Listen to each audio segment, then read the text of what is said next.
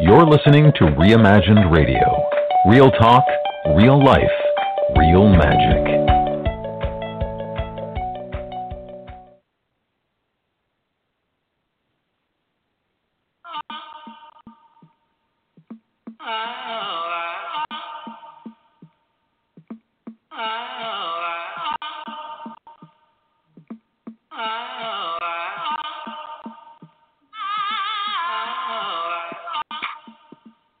Welcome to Love, Life, and Law of Attraction, the show that is all about helping you find the love you want in your life and loving the life you have right now. World class experts, thought provoking topics, and conversations and tools that are going to help you live the life you really want starting today. So pour yourself a cup of tea, have a seat, and get ready to join Love, Life, and Law of Attraction.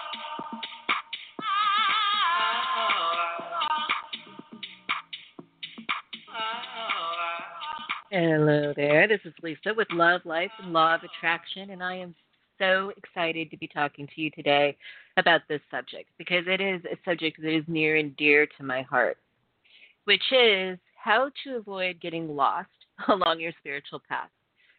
I think most of us come to a spiritual path because we think we're going to find ourselves there. And that's true. Like, that is a distinct possibility. That is the goal. But if you're not careful, it doesn't happen that way. I I recently wandered into my space where my altar is, where I do my meditation and my deliberate creation work, and I sat down and I realized I'm not drawn to that space. Like I, I was forcing myself there daily rather than doing it out of a sense of devotion or joy. And I'd like to say it was out of habit, but I don't even think that's true. Like habit would be easier. My daily time in that sacred space was beginning to feel more like obligation than sanctuary. And I've been craving sacred lately, like wanting to carve it out wherever I could. I think a lot of us are feeling that way right now. Like the political climate is making it, it's making the sacred feel so much more important, like a respite from some of the things that are going on in our world. And so you would think I would be more drawn into that sacred space, but I'm I haven't been. And the question is why? Why aren't I feeling connection to the space? Why aren't I feeling any connection to my practices that center and ground me? Why does it almost feel like punishing instead of replenishing? And so I walked away feeling really unsatisfied in every way. And I didn't even sit down, I didn't even try. But as I walked away, I saw it with really fresh eyes. And the truth about the space and the practices and all of it was really crystal clear. My altar space and my practices have been a patchwork of dozens of courses I've taken and a reflection of a library's worth of books that I've read. And it has trinkets and tokens from practices that I want to love that feel like hard work. It is a shrine to the wisdom of others. Beautiful to look at, but when I see it with my heart, I see everything and everyone there but myself. And I know I'm not alone. I, I've heard this from other people. I mean, I, I think it gets really easy in the spiritual personal development world to like constant be lo- constantly be looking for that other course, that next process, that next teacher, the next guru, and they've all got something to say and there's something to add, and so much genius wisdom out there. But here's the thing. There's no cure for what's ailing me out there. There's no there's no foundation for my peace out there.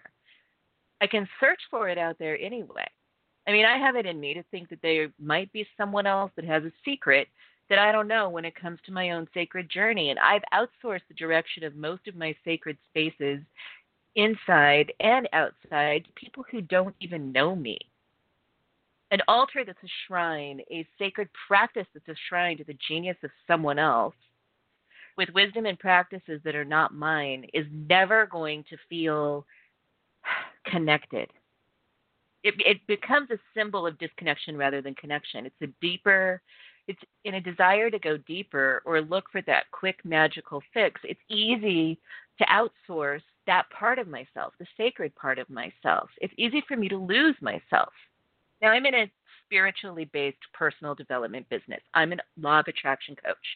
And I think a lot of people could transform their lives by taking a deeper dive into learning about spirituality, reading the books, buying the stuff, spending the time in the sphere of a teacher, being with a guru. Those things can be life transforming. However, the key is to find yourself in the teachings rather than trying to recreate yourself to be a knockoff of a master. When it comes to the depths of your soul, no one can be your guru but you. You are your own best guru. No one else can feel the stir of your heart. You aren't going to find your fire in the pages of a book. It's your life's work to examine the DNA of your soul and then figure out how to soothe it and grow it on your unique journey to your specific brand of enlightenment.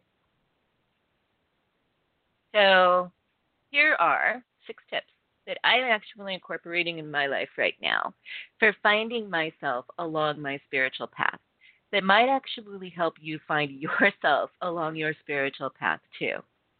Number one, look to your ancestors. Spiritual roots live in your DNA.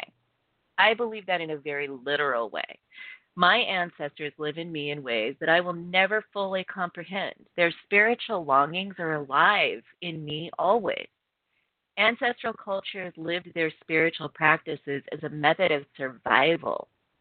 Wherever your people are from, chances are very high that they were a living embodiment of people and their spiritual practices in a way that most modern cultures are very disconnected from. So explore your ancestry for clue for clues to your sacred path that will inevitably feel familiar on some level. Maybe you'll have to modernize the practice.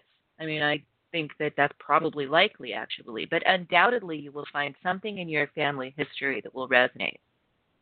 Number 2, look to the traditions of native cultures in the place you live. We live where we live for a reason. I think it's rarely accidental or incidental, as we might like to think it is. Land draws us back to echoes of lives we've lived before. Native cultures, in all of their diversity, can tell you a story of who you were before you were you. I mean, co opting and appropriation are a real thing. Being a tourist in a spiritual tradition that isn't yours by blood might be disrespectful if you can't honor what you don't understand. However, you might find an essence of something that feels truly sacred to you in a native culture of the place you live that really surprises you. You are where you are where you're for a reason. Be curious and be willing to explore. Number three, notice the traditions and places and cultures of, sorry, I'm going to repeat that one. Notice the traditions of places and cultures you are drawn to. Like, I am so in love with Hawaii, and I feel the pull to the islands that almost defies logic. When we're getting on a plane to leave Hawaii, when we've been there on a visit, sometimes I can hold back the tears, and sometimes I can't. I feel such a deep sense of connection there. And yeah, I love myself some palm trees and some tranquil blue waters. However, if I'm deeply honest with myself, I have a profound love for the culture and the traditions of Pacific Islanders. And if you were to look at me in real life, I don't look like one. But the pull, that fire is still in me. Teachings of Huna philosophy make more sense to me than almost any other, and that's born in sort of a Hawaiian tradition. A strong pull to the place that is not your home or your ancestral home might provide some clues to a spiritual path that has roots for you, even when it doesn't make sense at first glance. So pay attention to those clues. Number four, look at your home and your spaces for signposts of the sacred. If you walked into my home, you'd inevitably guess that I'm Buddhist. There are Buddhas big and small everywhere. And while it's not exactly true, my connections to Buddhist traditions run deep in my spiritual practice. But if you were to get past the first checking out of my home, you would see other layers of my soul. There are bottles of concoctions and hidden boxes of incense everywhere, and I'm always dragging the natural world outside from into, out from outside into my home. The ocean is a constant presence in my sacred spaces. Your home will hold clues for you if you look at it with fresh eyes, like you were a visitor. We tend to surround ourselves with icons of essential nature. So your home is going to give you a lot of clues about what really stirs your soul. Again, that's it's the fresh eyes. Look at it as if you've never seen it before, and you'll see things about yourself there that might surprise you. Number five, take an inventory of the books you've actually read and put to use versus the books you bought and didn't touch or didn't finish. A lot of us have what I would call spiritually spiritual shiny object syndrome. We tend to jump from one new shiny thing to another new shiny thing because the proverbial spiritual grass is always greener in another book. However, you're going to stick with things that actually sing to your soul. You will make time to master the stuff that's in your heart or in your blood. So pay attention to the kinds of spiritual practices that have lasted longer than it took for the new car smell to wear off of them. It'll give you some clarity. It's not what's in your library, it's what you've picked up and read more than once. Instinct is more powerful than any distraction when it comes to spiritual practice. So instinctively, we're drawn to the things that work for us. Go back and look at all of the things you've bought and really take a closer look at the things that you joyfully and easily incorporated in your day to day spiritual practices. And number six, make it yours. I mean, most spiritual practices and traditions are packed with rules and processes and protocols and dogma. And most of those traditions were set in stone hundreds, if not thousands, of years ago. They may or may not be practical. A lot of that stuff is not practical, at least for me, not in its entirety, but that doesn't mean I need to scrap it all. I can cherry pick the parts of the things that have practical meaning for me today in a modern application. There are probably five spiritual paths that have a lot of juice for me. Parts and pieces of them are sewn together in meaningful ways of what I would call the foundation of my law of attraction practice. It doesn't have to be all or not buy in on any one path because the only one path that really matters is the path that's working for you, the path that's sustainable because you enjoy it, Finding yourself may mean finding parts of yourself in lots of different places, and that's okay as long as you're practicing what you find. And I just want to close here by repeating myself that you are your own your own guru. You know best about spirituality when it comes to you. And there really aren't any magical fixes out there. I mean, yeah, there's a lot of things to learn about, there's a lot of possibilities, there's a lot of places that we can gain wisdom that might really matter that might be important. But the, at the end of the day, the practice that's going to work for you is the practice that you truly and deeply love, that draws you to that sacred space, to that altar, to those practices, to those, to the time and the devotion that you give to it. If it feels like work, it's not yours. If it feels like you're straining to get there every day, it's not yours. You will know you've found yourself on your sacred path when you can't wait to connect with the spirituality that you've created. So give it some thought, put something together. I would love to hear from you about this. If you'd like to reach out to me, you can find me at Lisa M. Hayes. That's Lisa Marie, lisamhayes.com. I'm here to support you with this or anything else. Big love to you. Finding great love can seem like something that happens for other people. If you're looking for love in all the wrong places, dating different people, but ending up in the same single place over and over again, there's a better way. Why not stop looking for love and start creating the love you want? The 60 day Right Relationship Incubator will lock in your alignment to attract the love of your life. In just a few minutes a day over 60 days, you will create the love you've been looking for. Get the 60 day Right Relationship Incubator at www.rightrelationshipincubator.online.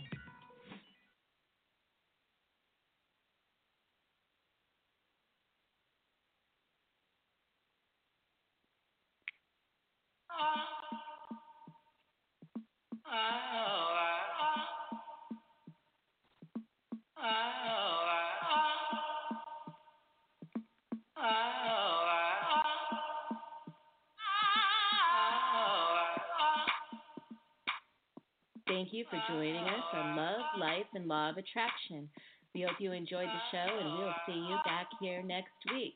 For more information, you can find me at lisamhayes.com.